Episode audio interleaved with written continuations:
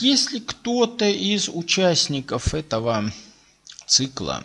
В прошлом сезоне слушал цикл «Бизнес», там была седьмая, по-моему, седьмой вебинар, а, посвящен, а, значит, его вел Дмитрий Викторович Зудов, он был посвящен, а, скажем так, выбору стратегии бизнеса вот в окружающем нас мире, и там Дмитрий Викторович косвенно полемизировал и с Жаком Аттали, и со мной – а, значит, относительно выборы, страте, выбора стратегии для бизнеса. Ну, понятно, что бизнес – это частный случай. А, это частный случай, да, соответственно, вот ну, таких общих психологических вещей. А, и поэтому там проявляются Э, многие психологические закономерности. Ну, в чем заключалась, скажем так, стратегия, которую когда-то пропагандировал Жак Аттали. Это стратегия так называемых новых кочевников. То есть э, стратегия, ну поскольку существует там противоречие сейчас базовое между а, тем, что новым производителям не нужна рабочая сила, да, значит, работники, поскольку они а, базируются на автоматизированной базе. А государство старается поддерживать, а, социальное государство, значит, старается поддерживать эту самую, значит, рабочую силу, так называемую, уже никому не нужную то вот в рамках этого противоречия э, нужно как-то избегать э, значит, принудительных затрат на ненужные социальные, как бы раз тебе социальные расходы. И, э, соответственно, вот Жак Аттали предлагал стратегию эмансипации от этого государства, территориальной и вообще, то есть, собственно говоря, не иметь ничего на земле, вести бизнес, так сказать, на виртуалке и, собственно говоря, жить там, где хочешь, вот там, где удобно и тепло и хорошо. И, собственно говоря, при этом вот э, осуществлять оттуда управление бизнесом при помощи дистанционных инструментов. Значит, ну вот э, таким образом можно кочевать, так сказать, там зимовать на юге, значит, соответственно, на севере нормально жить и так далее. Вот то есть стратегия эмансипации. Значит, э, я рассказывал, так сказать, о стратегии там, построения анклавов, как вполне, так сказать, э, ну, полезной там стратегии. Вот, для бизнеса современного. Значит, тоже форма эмансипации от социального государства, которая после этого там сливается в киберпанк. Вот. Э, Дмитрий Викторович говорил о прям противоположной стратегии. Противоположной в каком плане?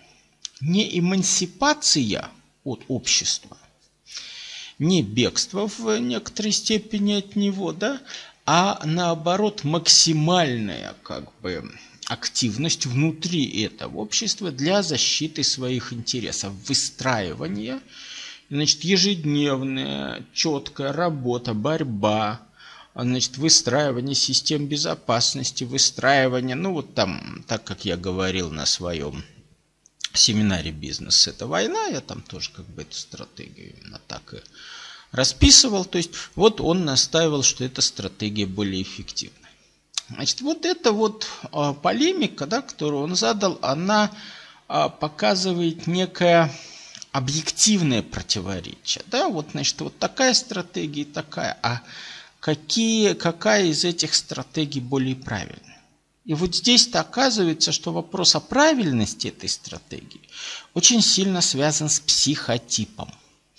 Потому что а, понятно, что а, концепция в, в тех рамках, в которых Жак Аттали пропагандировал это, это интроверсированная концепция. То есть вот стремление к эмансипации от общества, стремление к максимальной независимости, стремление к минимизации контактов – к минимизации труда, по выстраиванию отношений, это интровертированная стратегия. Она а, исходит из потребностей психики интроверта.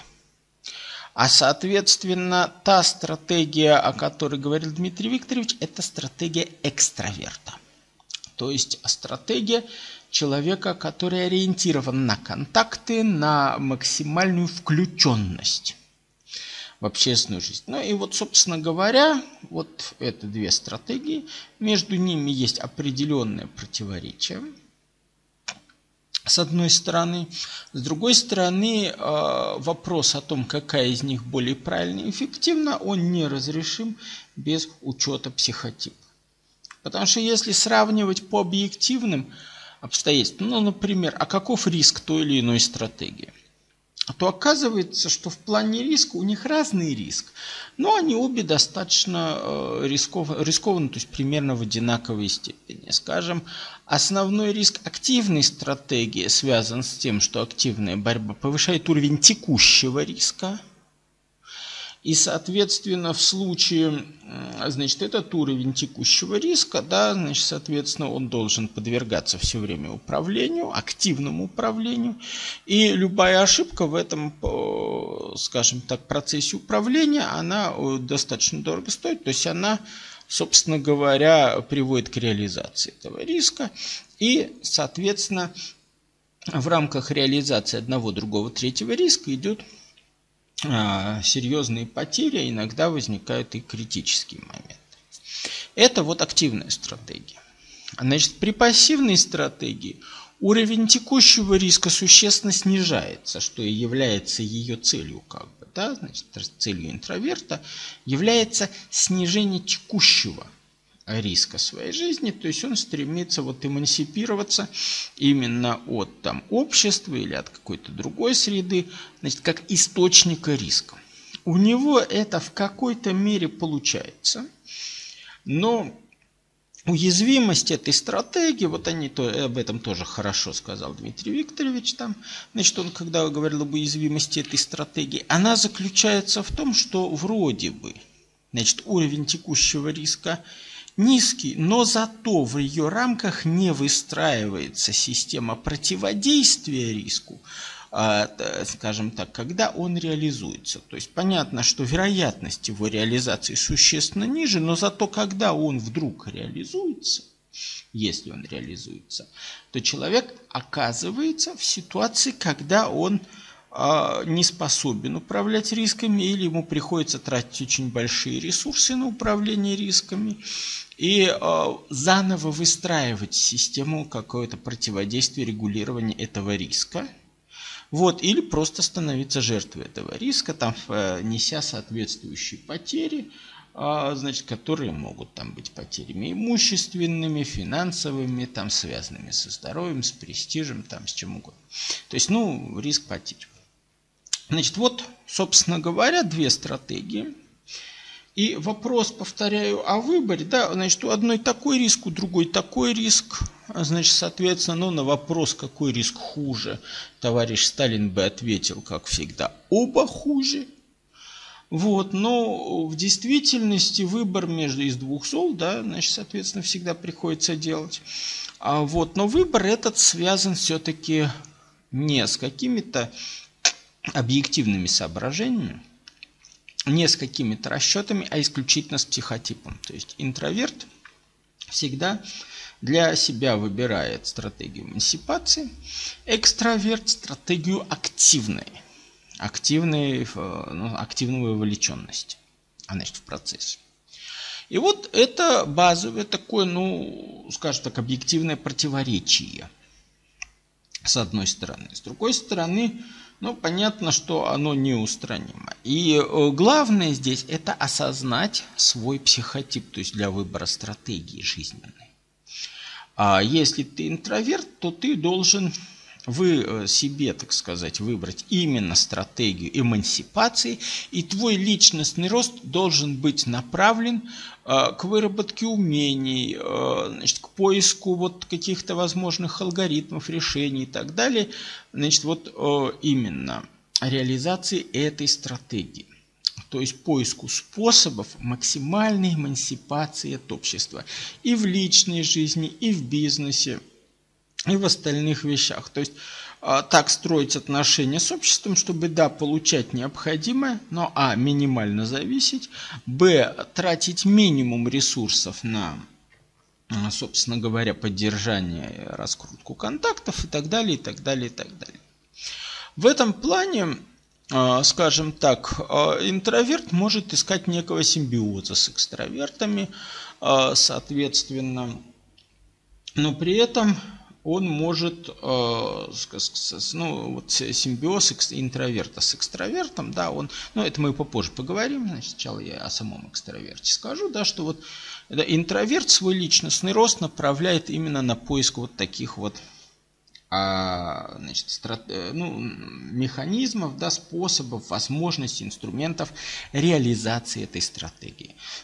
Соответственно, экстраверт свой, у него личностный рост идет в другом направлении. В направлении реализации его стратегии. То есть стратегии максимальной вовлеченности. И, соответственно, для него важны уже другие вещи. Он, а, скажем так, для него важны, скажем, приемы манипулирования, там, оттачивает свои, свои, свои вот, эм, как сказать, э, свои способности в направлении манипулирования, в направлении текущей психической устойчивости, в направлении а, повышенной текущей работоспособности, там, в направлении контактности, в направлении вот э, а, собственно говоря, там разрешение острых ситуаций, да, значит, соответственно, вот все время, все время нарабатывать это. Значит, соответственно, это, это уже совсем другое направление личностного роста. Ну, вот в данном случае я показываю как бы индивидуальность, да, с одной стороны интроверсия, с другой экстраверсия, да. Это ведь только одно измерение, по которому вот идет градации развлечений. Да, соответственно, есть другие измерения, есть другие как бы классификации, то есть по каким-то другим признакам мы тоже можем дать там дихотомическую или даже полихотомическую а, вот эту самую классификацию. Значит, соответственно, а, ну, скажем так, все знают юнговскую классификацию, да, я думаю, что все тут так или иначе знакомы с Толкачевской классификацией. А, существует достаточно много других классификаций. И очень важно понять, что вот с каждым из этих, э, ну, скажем так, вариантов, да, а, значит, ну вот так, такого базового устройства психики, так или иначе связан свой неизбежный выбор – и стратегии жизни, и, соответственно, направление личностного роста. То есть понятно, что э, для, скажем так, человека, который ориентирован более на ну, скажем так, интроверсию, для него в большей степени важны аналитические способности, какая-то стратегичность. То есть он свои вопросы решает стратегически. Понятно, что а, в случае острой тактической ситуации он неизбежно проиграет. Это вот тот самый риск, о котором хорошо рассказывал там Дмитрий Викторович для бизнес-варианта стратегии. Значит, соответственно, если он понимает, что он проигрывает на тактическом поле, значит, он должен заранее э, создать себе преимущество, заранее как бы отыграть эту ситуацию в рамках стратегических решений, то есть найти э, такое стратегическое решение, которое или минимизирует его потери, или обеспечивает ему в той или иной мере гарантированный выигрыш а в ситуации уже, когда произойдет столкновение, то есть реализация риска. И, э, соответственно, человек выбирает лич... Э, ну, вот направление личностного роста часто интуитивно. То есть ему вот интуиция это подсказывает. Ну, а если интуиция ему это не подсказывает, значит, он должен обращаться к консультанту, там, у которого эта интуиция лучше развита, и он уже вот, ну и там, понятно, что интуиция это приходит с опытом, значит, вот у него есть некий такой длительный психиатрический опыт, и он может вот э, подсказывать. Да, значит, я указал на эти два момента, что на самом деле все-таки нужно понимать, что это ну, скажем так, выбор оптимальной стратегии, это нельзя сказать, что это не предмет для дискуссии, это как раз предмет для дискуссии. Но разрешение этой дискуссии, да, там в дискуссии могут выдвигаться те или иные аргументы за и против той, или иной стратегии, но разрешение этой дискуссии, оно все равно все равно. Возможно, не на базе объективных, а только на базе субъективных да, каких-то представлений, понятий, моментов. То есть на базе субъективности, на базе личного вот э, конфигурации личности.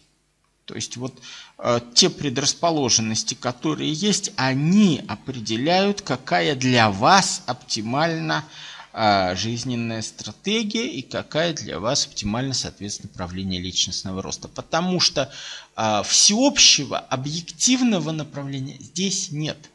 А на самом деле у каждого это индивидуально. То есть правильный подход к личностному росту – это а, развитие своей индивидуальности. То есть он начинается с четкого осознания своей индивидуальности, что лично мне надо – и, соответственно, в дальнейшем ты развиваешь свою личность в направлении развития своей, своих предрасположенностей и в направлении компенсации, да, вот выработки механизмов компенсации а, тех отношений, а, вот с, ну, на тех направлениях отношений с внешней средой, где у тебя есть слабость. Да, при твоем психотипе вот у тебя значит, слабо закрыты, получается, такие направления, такие направления, управления отношений с внешней средой, и ты их должен компенсировать.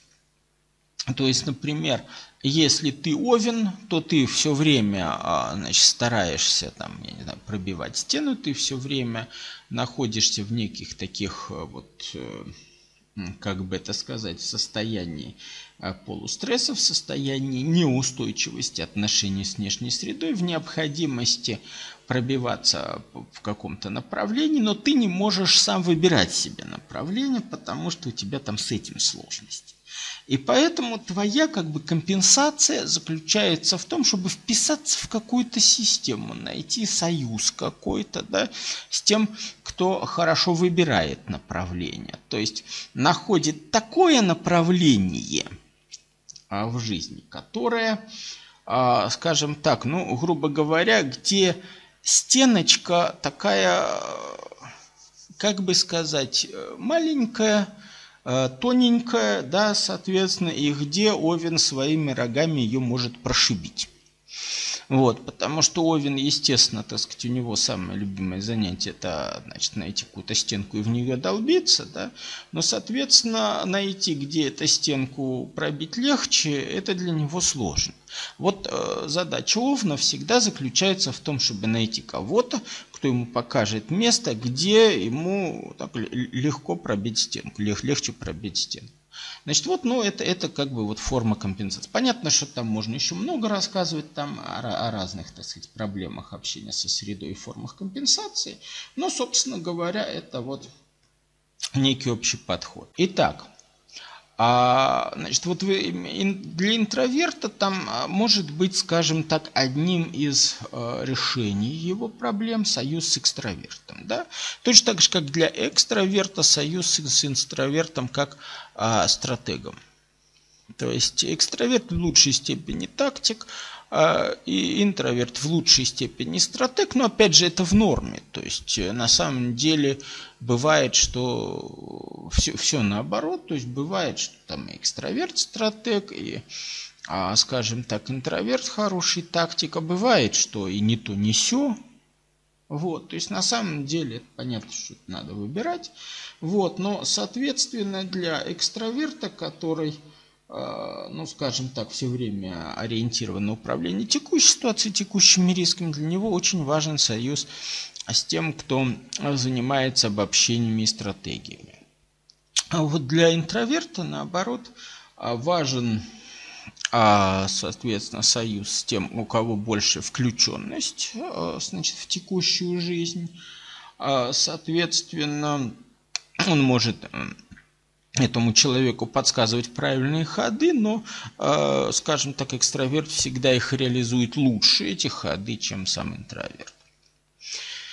Вот, ну ладно, это значит, ну еще важно в этих отношениях, скажем, для интроверта важно понимать, что, а, ну скажем так, в этом союзе он является там сильной стороной по неким общим стратегическим раскладом, соответственно, слабой стороной по текучке. Значит, соответственно, для того, чтобы не проиграть в текучке, он должен все время а, выстраивать ситуацию стратегически так, чтобы, э, скажем так, тактик да, не потерял в нем заинтересованности. То есть любой стратег э, до тех пор контролирует ситуацию, пока у тактика э, в нем высокая заинтересованность. Как только эта заинтересованность падает, то есть вот э, стратег не смог поддержать, у тактика заинтересованность в себе.